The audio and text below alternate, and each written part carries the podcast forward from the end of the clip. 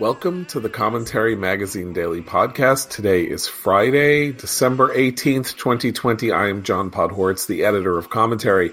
With me, as always, executive editor Abe Greenwald. Hi, Abe. Hi, John. Senior writer Christine Rosen. Hi, Christine. Hi, John. And associate editor Noah Rothman. Hi, Noah. Hi, John. So, commentarymagazine.com, our January 2021 issue is up.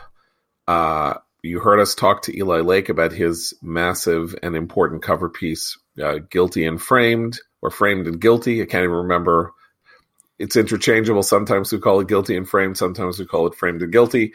A lot of other stuff there. A few free reads, asking you to subscribe, and I'm going to be making a bit of an ask later. So, Noah Rothman and Christine Rosen, you have both been noting interesting comments by the medical ethics community regarding the vaccine and who should get it. So, Noah, why don't you start, and then Christine, you then tell us what you found.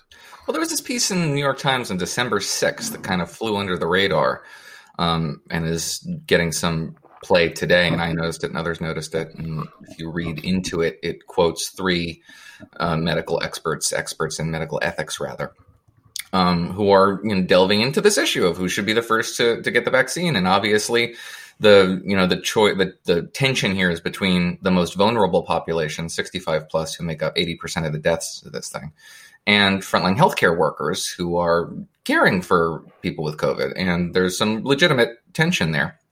And one of these medical experts, a guy named Harold Schmidt, who does health policy for the University of Pennsylvania, provided a quote which is just positively ghastly. The quote is as follows: "Older populations are whiter.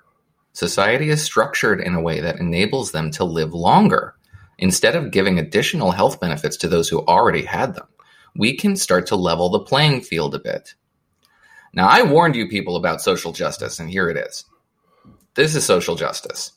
This is a determination being made by this guy based on nothing more than accidents of birth that assume that these individuals have had a lot of advantages that are unduly accrued and should be leveled, should be denied them certain privileges like the right to perhaps survive this crippling pandemic, because that's justice. That's cosmic, karmic justice, and he is the executor of it, the self-appointed executor, the deliverer of this kind of justice. Kind of hubris on display here is truly appalling. Not just the real dispassionate eugenicism on display here, but this is also what we've come to expect from the expert community over the course of this thing. The so-called dispassionate, enlightened approach to this, this pandemic displayed by people who have who believe themselves to have the finger on the pulse of science and fealty to the science, are doing anything and everything but listening to the science. They're trying to engineer society. By the way, just by its logic alone, this wouldn't be limited by the pandemic. If the idea is that life expectancy is unfair when looked at through various demographic lenses, then why stop at the pandemic? It's not fair, and you can level the playing field, under all sorts of conditions. Unless the ideology predates the pandemic. Yep. Right, I was just going to say, yeah, right. This has been kind of infecting both public health and medicine for quite a while now, but that quote in particular threw into stark relief just what happens when that goes mainstream. That's the mainstreaming of something that's been going on for a while. The thing that struck me is that, particularly because they're quoting an ethicist, a bioethicist here, is that you can very clearly point to scientific facts and evidence that this pandemic is dramatically more dangerous for people over the age of 65. We know this. This is a certainty. What I see in this argument about the social justice distribution of vaccines is an argument about something a lot more slippery. It's about how do you define essential? So I think we could all agree healthcare workers need to get vaccinated. They should be at the front of the line. The elderly should be at the front of the line. This guy's sort of saying, but what about all those essential workers? Well, who gets to define what is essential? Because in some places, it's going to be based on race. Maybe it'll be based on income. Maybe it'll be based on whether you have access to the healthcare field. There's all kinds of ways in which that can become an incredibly slippery, i.e. politically motivated way to determine something which we shouldn't be determining in that way, because that not only does that undermine confidence in the public health system. But it's doing, I think, to Noah's point, which is crucial. It's actually weighing the worthiness of individual lives. You're saying some lives are more important than others merely because of the color of your skin. And that is the opposite of what our system in the United States should be based on. And just briefly, the ambiguity of racial categories and individuals who have certain what could be defined as frontline healthcare jobs. A therapist is a frontline healthcare worker. Those can be fudged. Those can be manipulated, and people with access to the system and access to power can manipulate those connections in order to, fudge the system. What is not ambiguous at all is age as category. It is clearly defined, and it's not something that you can just go ahead and fudge unless you're a really good, some sort of criminal mastermind who can change your own records.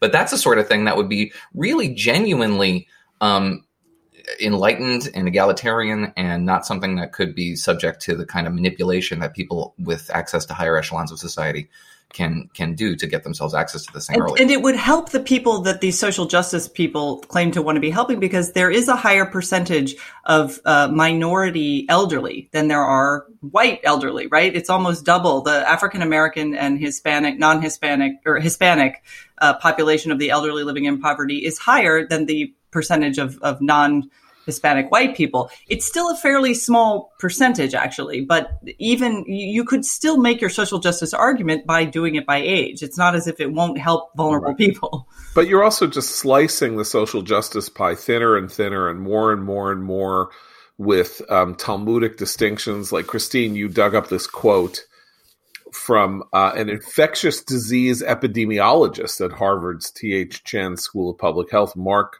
Lipsitch, who argued that teachers should not be considered essential workers, right? If a central goal is to reduce health inequities. So here's what he said. Teachers have middle-class salaries and are often white, and they have college degrees. Of course they should be treated better, but they are not among the most mistreated of workers. Well, first of all, treated better than whom? Second of all, they are not among the most mistreated of workers. So we are now, the vaccine is now a reward for workers who have a tough. Well, and by that measurement, you know who should be at the front of the line? White men, because they have the most dangerous and risky jobs in our country. So, like, even by his own logic, he's going to put the white men. Road truckers. They die, and they have the most dangerous jobs. So, give it to the white men then, by that logic. Right. I mean, the central problem here is one could see a totally fair solution to this problem. Were it the case that everyone in the country were going to take the vaccine, which is a lottery. Once you vaccinate everyone over the age of 75 or everyone over the age of 70, you have five times more likely to get sick and die from COVID. So once you take all of them and you eliminate the possibility that Noah is laying out of a mastermind criminal changing their age in the database. You could do what we did with the draft in 1969. You could have a lottery, and basically people get it according to their birthdays. But of course, it's not going to be mandatory. It's not going to, we cannot force everybody to take the vaccine. And as Noah would say, like, you can't do that, because what if somebody can't go that day? What happens to their place in line if, the kids the kid is sick, or they're taking care of an infirm relative or something like that. So when you start using, if you want to go to a totally egalitarian system that is blind to everything, the only way to do that, and this, by the way, included ancient voting, if people remember this about the Greeks, that the way that you picked leaders in Athens at one point was by lot. Because how else could it be fair? Any citizen could be, head of the council. So you became head of the council by lot, assuming that the lots weren't, Socrates gets the vaccine first. Anyway, but this is an adoption of a radical Jesuitical theory of the 1960s. It was called the preferential option for the poor, which the Society of Jesus came up with as part of its move to the far left, particularly in Latin America and in Africa, in support of radical Marxist regimes. That it was the teaching of Jesus that, you know, the last shall be first, right? That in his radical new understanding of society, that society needed to take extra special care of the poor and the widowed and the orphaned and all of that. But this was used not as a form of charity or a form of understanding how to distribute charitable goods or something like that. It was used as a cover for the support of radical Marxist regimes that were themselves supposed to level societies and, you know, make the last first by fiat. And of course, the end result of that is the immiseration of everyone and no particular help for the least among us. And there was no the preferential option for the poor was tyranny in the end. That was sort of what happened and why people stood against it. And we're sort of seeing this now. So it's this rule by expert who are going to categorize who deserves the vaccine morally better, right? And I don't know how this is going to be, you know, done. And it all presumes that everybody in the country is going to want to take the vaccine, which we know is not true, so that, you know, it's not fair. If you establish a preferential option for the poor that says every, you know, ahead of the line are, you know, poor people, black people, and all of that, and then they are less likely to take the vaccine.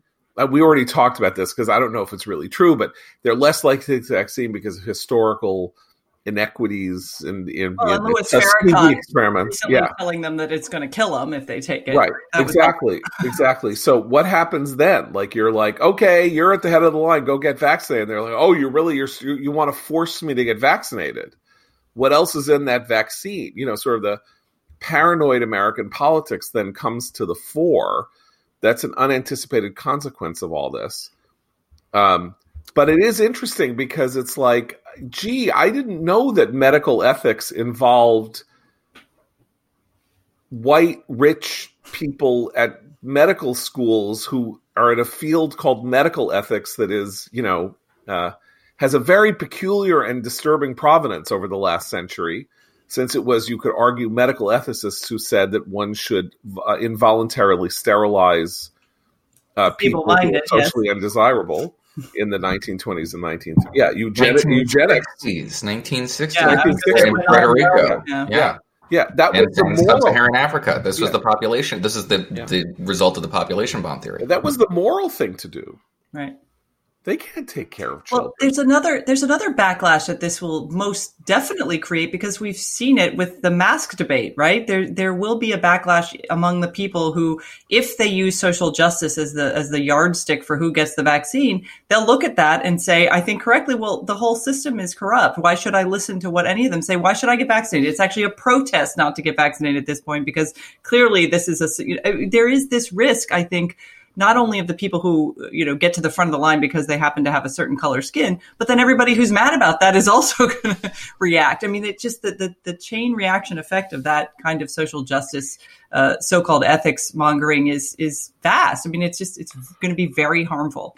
So there's some reason to think we might be saved from some of this, because the vaccine may not be as scarce a commodity as we had initially thought, for two reasons. First, the actual doses in the hands of medical professionals can be stretched perhaps as much as a quarter further. It's the Pfizer Hanukkah miracle. That's right. It was that the oil lasted for 8 days, and it turns out that Pfizer was overfilling the vials by, I think somebody said, as much as 40%. Oh, 40%, not a quarter. I mean, yeah, well, yeah, right. I mean, no, that's right. That's right. Yeah. I misstated it. Not 25%. And there's also reason to believe that among the shots, among the vaccines that require two shots, the first shot alone can provide sufficient protection from the disease, which right. which would in fact mean doubling the amount of doses out there. But as we discussed yesterday, you're not liberated from the healthcare regime that we've lived under for the last year, even if you're vaccinated. So it doesn't matter. If you're vaccinated, you if you get vaccinated early, arguably you have twice the responsibility to have a mask sewn into your cheeks, because you have benefited from early mask, from early dosage, and you must provide a good example to all the other childlike morons in America who don't care about anything and deserve. Well, that's it, isn't it? I mean, it's so much. It's rooted in a kind of condescension. No, really? That was condescension on my part. From public health care experts. Yeah, that is the field of public health is a field of condescension. The entire field is based on the notion that they need to tell people how to behave because people can't make these determinations for themselves safely. Right? So that's the famous thing where there were 50 deaths in the United States. This is like 20 years ago. There were 50 deaths in the United States of people suffocating their children because they were drunk and rolled over on them when they were asleep in bed with them. 50. There are like 5 million live births a year in the United States. So at any given moment that a child would be in bed that who was that small could be 15 million. So it was, let's say, 15 million, 5 deaths out of 15 million, and the American Pediatric Association advised parents not to allow their children to sleep in bed with them because of 5 deaths in the United States from massively drunken, probably obese parents rolling over on a child. So that is where you have the public health attitude at its finest, that you extrapolate from tiny bits of data involving the most reckless and insanely irresponsible people, and then impose an orthodoxy on everybody else in order to prevent this statistically nearly impossible thing from happening. That is the public health world. That is exactly what the public health world does. In, for example, more children stuff, right? That the American Pediatric Association, boy, this is funny now, advising that parents do not allow their children at all to look at any screen until they're 2. They should not look at it. This was the guidance when my oldest daughter was born 16 years ago. No screens of any sort until they're 2. Why? Because some people put their babies in front of a screen for 10 hours a day while they go off and do other things. So other people who might be inclined to let their kids watch a cartoon while they cook, while they make dinner, are then told they're being reckless and irresponsible. And in the end, if you ask pediatricians or people who do this, why it's like, well, they're trying to make people aware that it's bad. And so a prohibitionist strategy induces guilt in everybody. But of course, the guilt that it is induced, people who are induced to this kind of guilt are the sort of people who would feel guilty about using the TV as a babysitter anyway and do not need the lecture. It is so shocking and myopic and ideologically blinkered that we're even having this discussion. Because what did we do for the last year? We shut down all of society. And for what? To save the most vulnerable populations from death. And after a year of this, now we're talking about, well, maybe they should die because they have the wrong skin color? Well, and the arguments that you see about this, the kind of ethical parsing, or I should call it unethical parsing, where they're like, well, you know, we should think about quality of life. So as soon as you hear people start talking about quality of life in the context of bioethics, you should be frightened, because that's very frightened. Be afraid, be very afraid. And that's what you're seeing here. It's like, well, they're already old. Their quality of life isn't great. They might not live that much longer anyway. Why not protect this, you know, middle-aged person who has a different color skin. That would be more qualitatively good for society. They've already lived in paradise. They're white in 85. Right. Like they won the lottery. So they can't win the lottery twice. That would be wrong. It's not fair to let people win the lottery twice. That is something that I wrote about in my book, is that the root of this ideology is a hostility toward luck. A presumption of there's different kind of philosophical conceptions of what luck is, but just generally the idea that society needs to correct for the advantages you've presumably accrued over the course of your life that are not of the result of your own labors or efforts, that they need to be taken from you. And there needs to be an enlightened committee to judge that which is yours, that isn't yours, that isn't your due. It's a tried philosophy. It's a failed philosophy, and it's one that is embittering and really noxious. And people who believe it really perceive themselves to be very enlightened and have the best of intentions, and are not villains. They're not caricatured evil people. These are people who want to bestow their beneficence upon society. It's just that their beneficence is a horror show. Okay, well, we should get back to this question of the meaning of luck, but let me talk to you about our sponsor today, the Bonson Group. You've been hearing me say it, that in the world in which the Bonson Group is a leading player, the world of financial advice and financial management, that is a pretty lousy world in which a lot of financial advisors are lazy, they're ignorant, they don't tell you the truth about how little they know. And if you want to talk to them about real policy questions, monetary policy, the intersection of public policy and markets, the way the Fed behaves, they know as much as your 9-year-old in the end. Bonson Group comes to you with a perspective that has been generated by serious research, by decades of interest in these issues, by an understanding of how markets work, by an understanding of how public policy and markets come together, and they, with $2.5 billion in assets under management, they have proven to their clients time and again that they know what they're doing, that they can husband your resources, they can make them grow, and that they can instruct their own people and their clients in the best ways to make their money work. So two great websites, two great web products, the DCToday.com and dividendcafe.com, both of which you should read, subscribe to, offer market advice,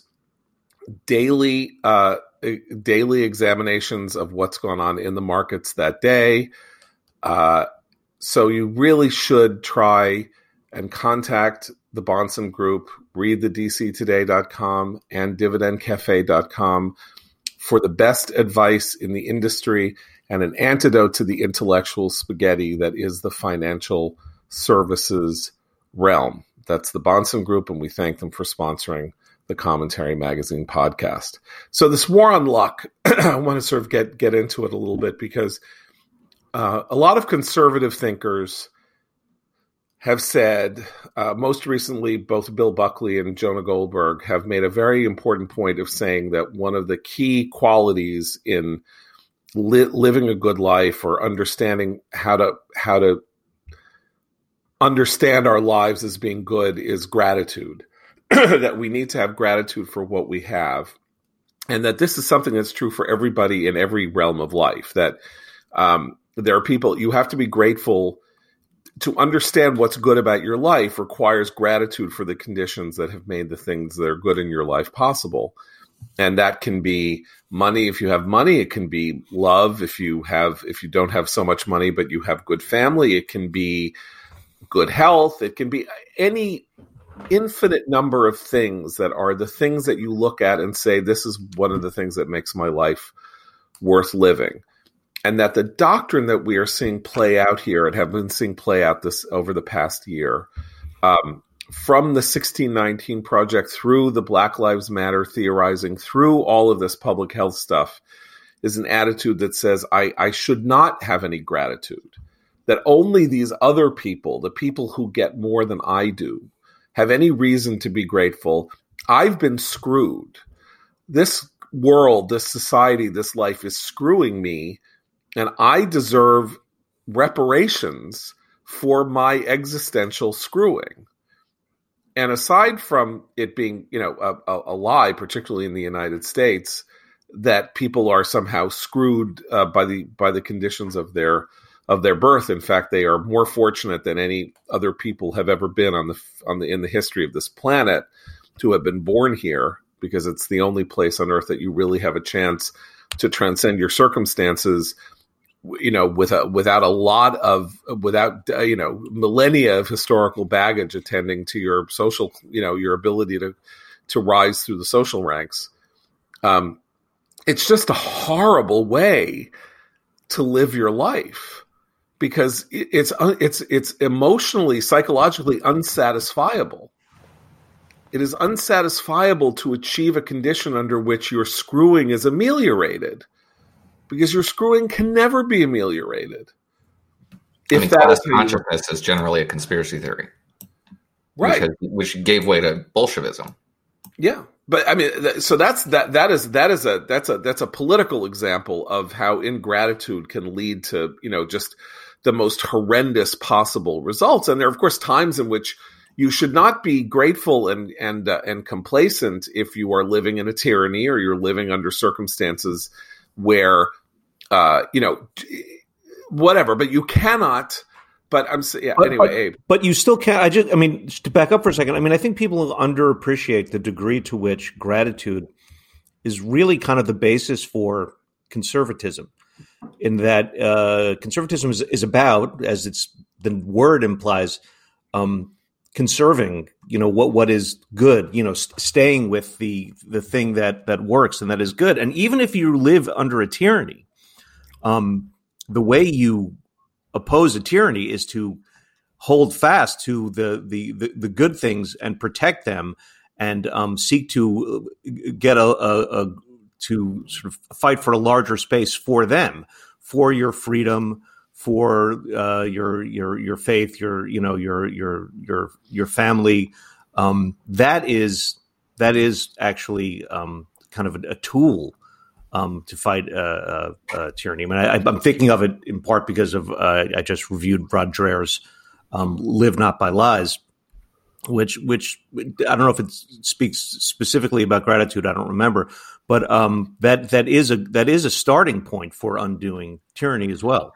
Well, that's also just to that point. There's that's also why conservatives have typically been quite suspicious of utopian schemes as well, and not just in the political realm. And there's a weird utopian strain of assumption in the aggrieved population now, the kind of 1619 Project one, which is that, and that's why they rely so heavily on this notion of systemic racism and systemic problems. The ideal being some post-racial world where, you know, the system has been recreated by them. That's utopian, right? To get there, we have to blow everything up. But once we're there, it assumes a kind of utopian system that would work on their behalf. So they have to blow up the one that we actually have, which is based on, you know, hundreds of years of experience. Yeah, but specifically, though, I mean, that sort of paradigm gets you to a place where, okay, if we have to correct for the unearned advantages that are accrued by birth, then you have to go literally every aspect of society. You have to re-engineer neighborhoods so that people are more integrated along racial and class lines. You have to eliminate private child rearing, because that's a source of just about all inequities in life. You have to correct for a natural and innate talent. And like Harrison Bergeron, affix, you know, weights to the legs of people who are athletic and make people who are attractive wear masks. I mean, this sort of downward social leveling, and it is always downward. It's never providing opportunity for those who deserve it and have not had advantage of it. It's always a sort of class-based envy that attacks people who have achieved that which perhaps they shouldn't have achieved in the minds of people who are possessed of far less talent than them. And it is always going after these people. And there's no limiting principle to it, because it involves every aspect of society. So every aspect of society is vulnerable to them.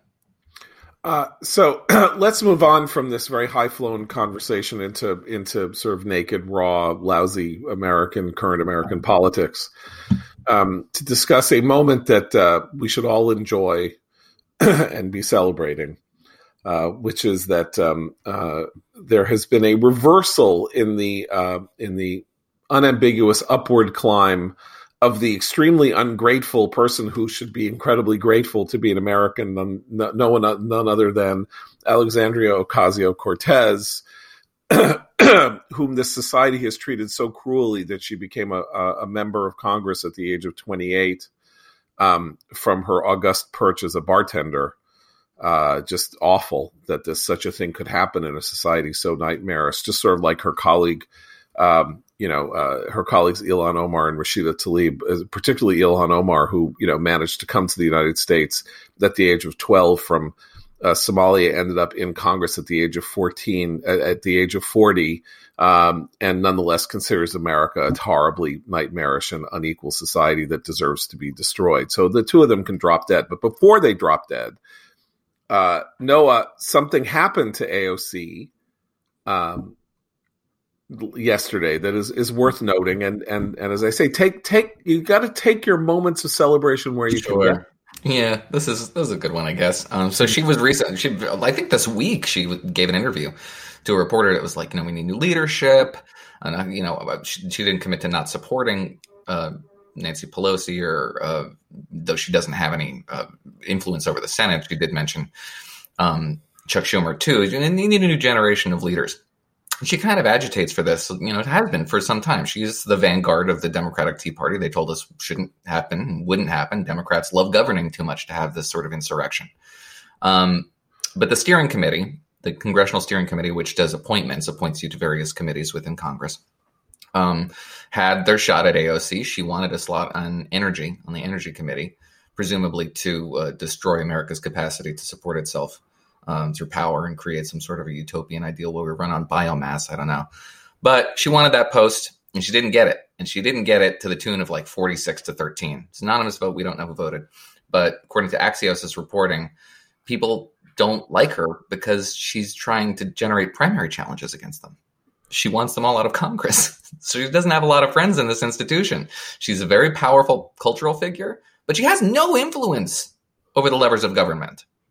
And we should treat her that way. Yes, Instagram followers do not translate to power in Congress. It warms the cockles of my heart to see that played out in real time. And they love her, right? They love her celebrity. But then behind closed doors, she's a problem and really annoying. And they kind of wish she would shut up. Well, and who won her seat? Who won her seat was a fellow New York, who won that position was a fellow New York Democrat, Kathleen Rice, right, who, is famously centrist, very, very centrist, extremely, extremely centrist, to the extent that, obviously the Overton window has moved the center pretty far to the left, but nonetheless, that was, and because it's anonymous, that's where we have to take it seriously. Because they do allow still for people to do these things in the privacy of their own heads, that is an indication of the degree to which her approach to politics is not being shared by her. And one more beat on that, actually, because that is a really important point, because some of us, including me, have spent a lot of time arguing with extremely well-meaning liberal friends who say things like, well, I know she's overexposed and she does these silly videos and she plays video games with people and the press covers it. And that's ridiculous. But when it comes to Congress, she is just amazing. She goes to these hearings and she says amazing things and she's so well prepared and everybody thinks she's a rising star. I forwarded that Axios story to everyone because one of the things that pointed out is that she actually doesn't think that way. She literally didn't bother to talk to the people on the steering committee. The other woman, Ms. Rice, worked that committee. She knows how power is distributed and how it works. And she did the job. That is the job. AOC has no interest in actually governing or doing the job. And that, I think, this is the first time I've seen a real evidence that the institution itself is not impressed by the young upstart who tells them how they should govern. This reminds me of Yuval Levin's very important point about the decay of American institutions, which is that institutions were formative. You went into them and they turned you, they matured you. They taught you how the system worked, and it was from inside institutions that you grew to positions of responsibility and power. And now, increasingly, institutions are platforms on which you stand in order to enhance your own brand, right? So we know this from the performative politics of the Republican caucus, and you know, people like Matt Gaetz and all of that, who the way they handle politics is that they just seem to be auditioning for a show on Fox eventually, or you know, right? And in fact, some did quit, right? I mean, who was the Republican congressman who quit so that he could have a Jason Chaffetz quit so that he could be a pundit?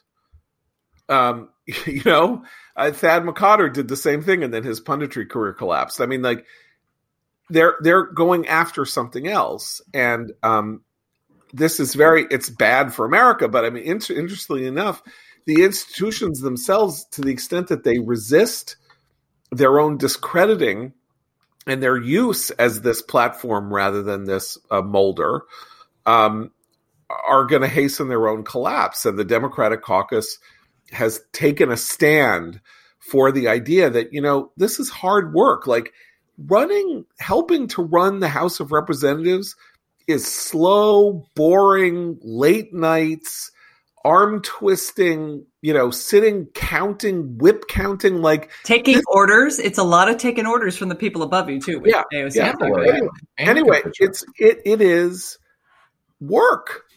So, and it isn't done on Instagram, and it isn't for your own glory, except if you put in the time, you can be somebody who has a very significant impact on the way the United States constitutes itself over a long period of time. You can be Nancy Pelosi, you can be Steny Hoyer, or you can be the single most successful politician of our time, Mitch McConnell, a pure institutionalist who doesn't care about his reputation. I mean, I know that sounds terrible. Like, it's like you should care because, you know, our reputation, our name is all we have. But he doesn't care about how the media writes about him. What he cares about is the furtherance of his ideological beliefs and his party's power, which is what he is supposed to do as the Senate Majority Leader. Let me now take another break, because I want to ask you, with all humility, if you will consider in your end of year giving to Commentary, the sponsor of this podcast.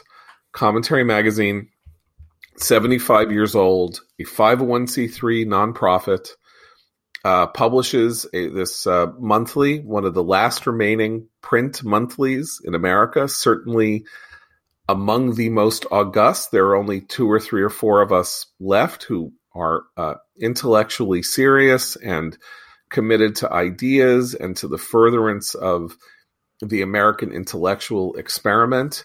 And of course, we have our daily blog, whose primary authors are Noah Rothman and Christine Rosen, and this daily podcast, which we've been doing daily since the beginning of the outset of the pandemic, and did 4 or 5 years before that.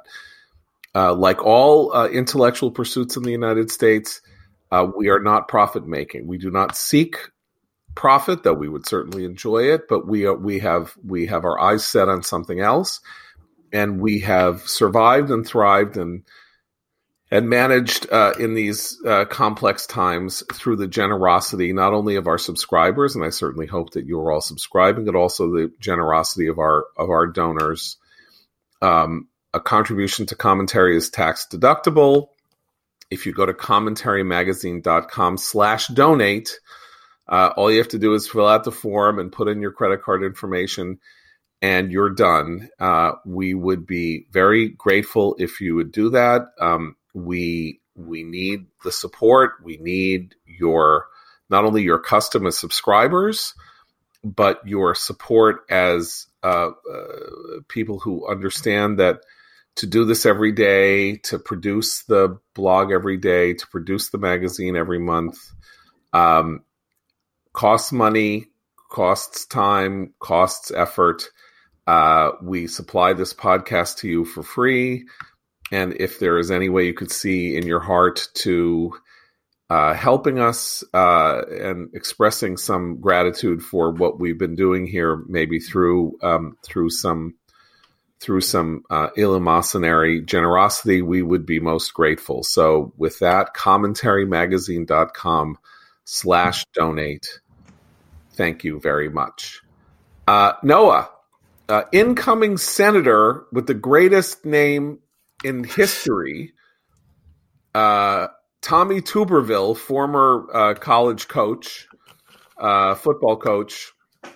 Because really, he does sound like, basically he's a character on Thomas the Tank Engine. Something from The Music Man or something. Or Thomas the Tank Engine or Captain Kangaroo. It's like, look, it's Tommy Tuberville. Anyway, he is the incoming senator from Alabama, having defeated Doug Jones for the seat once held by Jeff Sessions. And Tommy Tuberville, of course, a Trumparoo, will be sworn in, I think, on the 3rd of January, and has now indicated what, Noah?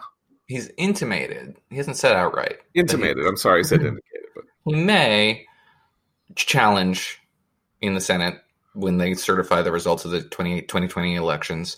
He may challenge them.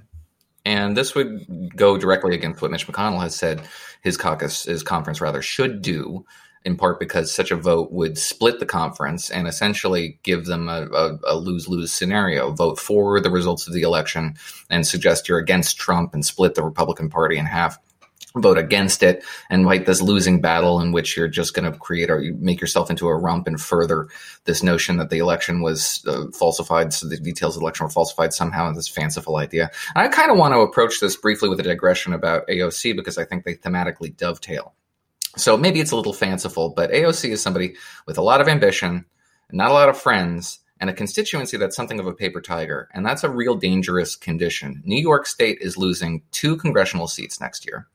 The commission that will determine that is independent, but not independent of the legislature, not politically independent, not independent of the governor, most surely. And she's making a lot of noises about challenging some very important people in New York politics to maybe find her way up in the Senate. She could find herself on the wrong end of redistricting next year.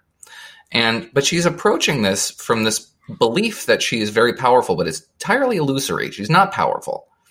She's this conception of power, but she's operating from a position of weakness. And that's the theme that you see now from the Trump rump, the people who are really hanging on to this thing. The president could be operating from a position of power here. He's the president. But instead, he's taking these – him and his team are acting like insurrectionaries. They are attacking power. Tuberville would be attacking the Senate majority leader and like his conference from a position of weakness. Donald Trump seems to want to go after Fox News, right, and his – The chariots he's riding into that battle are OANN and Newsmax, which are decidedly second rate in terms of actual the power that they can wield and muster, and the people, the number of people who watch these things that just make up a fraction of the number of people that watch Fox News. And so you're going after these power centers from a position of weakness when you have authority, when you could do that from a much more authoritative position, which is kind of hard to understand unless you really perceive yourself to be, steeped in this victimization ideology, that you perceive yourself to be constantly beset by forces that are greater than you, that you can't possibly understand, and that you are this victimized personality, and you are always in a position of weakness, even when you're the president of the United States. What Mitch McConnell has said, or said apparently in a private call, is we have to do everything to prevent this from happening, because then every senator is going to be put in this horrible position and of having basically to vote against Trump. That is to say, I really do think in the end they have to affirm the Electoral College results, or if they do it in their own state, they will be invalidating the results of they will be disenfranchising the voters of their own states. They cannot do that. It will delegitimize their own elections. Not that all of them were elected in 2020, because only a third of them were. But Tuberville would be putting them in the position of casting this one vote, of creating the conditions under which they might have to. They will be put in a position of having to say no. Now, maybe this would be good for the country. McConnell doesn't think so, and I think he's got Because what happens then? Like, do the Republicans who are up in 2022 and who are scared of Trump, do they say, oh, all right, I'll vote to say that, you know, the Biden, you know, the electoral college count shouldn't be accepted because I don't need that kind of trouble in 2022. This is a slippery slope down which we could go for the rest of our lives, in which the gut root position of each party will be that any president of the other party is not deemed legitimate and institutionally is voted against at those moments when you have to affirm the good working order of our system. And Trump doesn't care. He'll want this because he wants the loyalty oath. Now, maybe McConnell can impose on him and say, look, it's not going to happen anyway. I don't know why you want to have yet another occasion on which there will be a controversy that you will lose. But to the extent that, you know, Trump wants fealty from the Republican Party more than he cares about anything else in order to keep his options open for 2024, that's the position that these senators might find themselves in. And the question is, can 10 of them or 12 of them call Tommy Tuberville and say, if you want to have a pleasant experience being in this caucus, you are not going to do this to us, or we will make sure that you are on the toilet committee and that you will be in the toilet the entire time that you were in the, you know, you were in the Senate. No one wants to be on ethics. Ethics. Yes. 6 years is a long time. Yeah. It's a long time to be on the ethics committee. And, you know, they're going to have to do that. Like, he will have to be, you know, that is one of the very few things that McConnell can do in the herding cats thing, is deny people any access. Now, of course, if somehow it should happen that, you know, one Republican wins in Georgia and the other loses, you know, every single senator becomes the most important person in America. So, you know, who knows? But we need all this like a hole in the head. But I guess the whole point is nobody gets out of this alive. Nobody gets out of this alive. That's what happened in 2015 when Trump came down the escalator. It's going to play itself out as it plays itself out.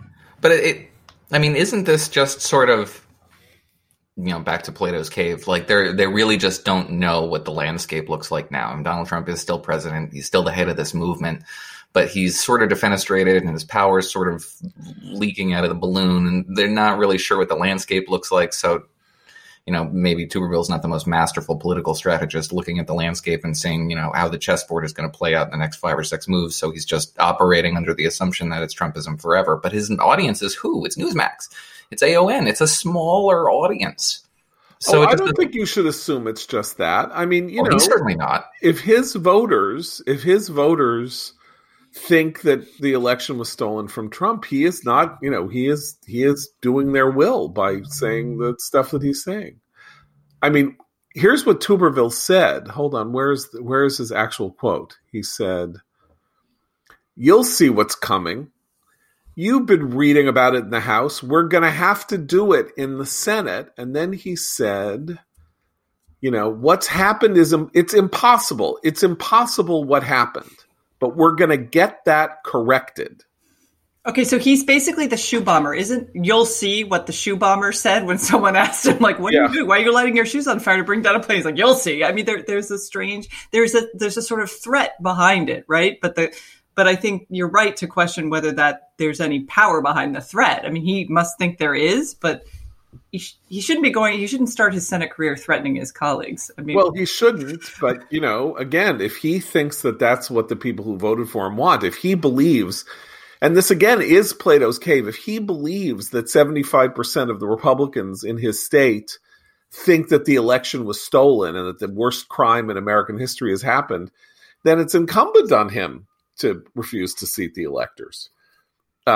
I guess. I mean, that's why I say, you know, we're just going to have to watch this play out. You know, the country chose Trump, and, you know, as H.L. Mencken said, it'll get what it wants, and it'll get it good and hard. Like, the choice isn't over until the 20th of January at noon. And that's just the way things are. I do want to say one thing to end on an up note. The up note is, again, the vaccine is coming. Again, as Abe said, despite this fear that there was going to be scarcity in product, that apparently there's 40% more of it than people realize. And my sister, who lives in Tel Aviv, is now scheduled for her first shot on January 10th.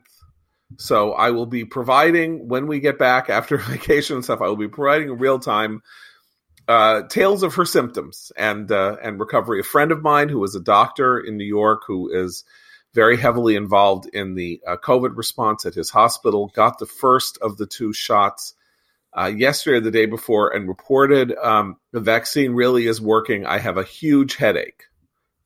So everybody prepare for a headache, maybe on the first day. And, you know, I'm saying this because, of course, people are going to say, what? No one said there was going to be a headache. You know, oh, my God, there's a headache. That means they have to suspend delivery of the virus immediately, the vaccine immediately. This extraordinary story that one person in Alaska had some kind of reaction to the shot, and it becomes a nationwide story. Mild anaphylactic reaction too. Yeah. Yeah. Right. And you know, the thing about anaphylactic reactions is that it's never clear what it is that causes them. I mean, I know as an allergy parent, so yeah, obviously know what causes them if it's a peanut or it's sesame or it's this or it's that, but you know, other things can cause and by the way, the mild anaphylactic reaction can be that your lips swell, not that you actually need an EpiPen or that you go into the hospital. I mean, it can be something as low as that. But anyway, I'm just saying that my sister is on track to get the vaccine. She's the first person I've heard of. Israel, of course, a small country. Israel could be basically out of into herd immunity by the beginning of February, because there are only 8 million people in Israel, and they did go early into buying up, you know, so you could really do it there.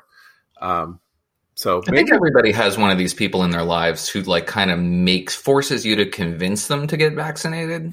It's like, well, you know, there's these side effects that are just exactly like a flu shot, but I don't get flu shots either, so I have no idea what they are. And like, you could be sterile at the end of this thing, and you're not allowed to question the vaccine, right? Because that would be, you know, an admission that your elite credentials are falsified, and so, you know, I'm going to be this contrarian person. So convince me. I don't care. Yeah. You're fine. Go ahead. We're going to get to herd immunity without you. Well, it's also that thing. It's like, well, I'm going to take it, but I'm going to be a little slow. I'm going to take it later. Good. Right. But honestly, if they don't want people to take it later, they better start saying that you don't have to wear a mask after you're vaccinated. Mm. What's the reward for early vaccination once they actually, I guess, as Abe said, like a lot of this health talk that we started with is based on the presumption that there's going to be a shortage, and therefore we're going to have this kind of triage, social triage about who gets it early. And that may really not be the case logistically. And so, you know, there should be an incentive for getting it early if people are going to be stupid and not get it. Or fine, don't get it, so get COVID. What do I care? I mean, I'll be vaccinated, so what do I care? I only care if you make me wear a mask when I am in no threat and I'm not going to infect anybody else. Anyway, that's me, but what do I know? Have a great weekend, everybody. I just wanted to say that we are going to do podcasting, I guess, through Wednesday of next week. That's Monday, Tuesday, Wednesday. And then we are going to take a break until January 4th. So we will be off from, you know, Christmas Eve day. We would start earlier, but basically New Year's is a Friday. So Friday, Saturday, Sunday. So we'll start up on the 4th of January. So please make your plans to be entertained some other way. Go to commentarymagazine.com/donate to provide us with the Merry Christmas that we, even us Jews, deserve. And we'll talk to you again on Monday. So for Abe, Christine, and Noah, I'm John Podhoretz. Keep the candle burning.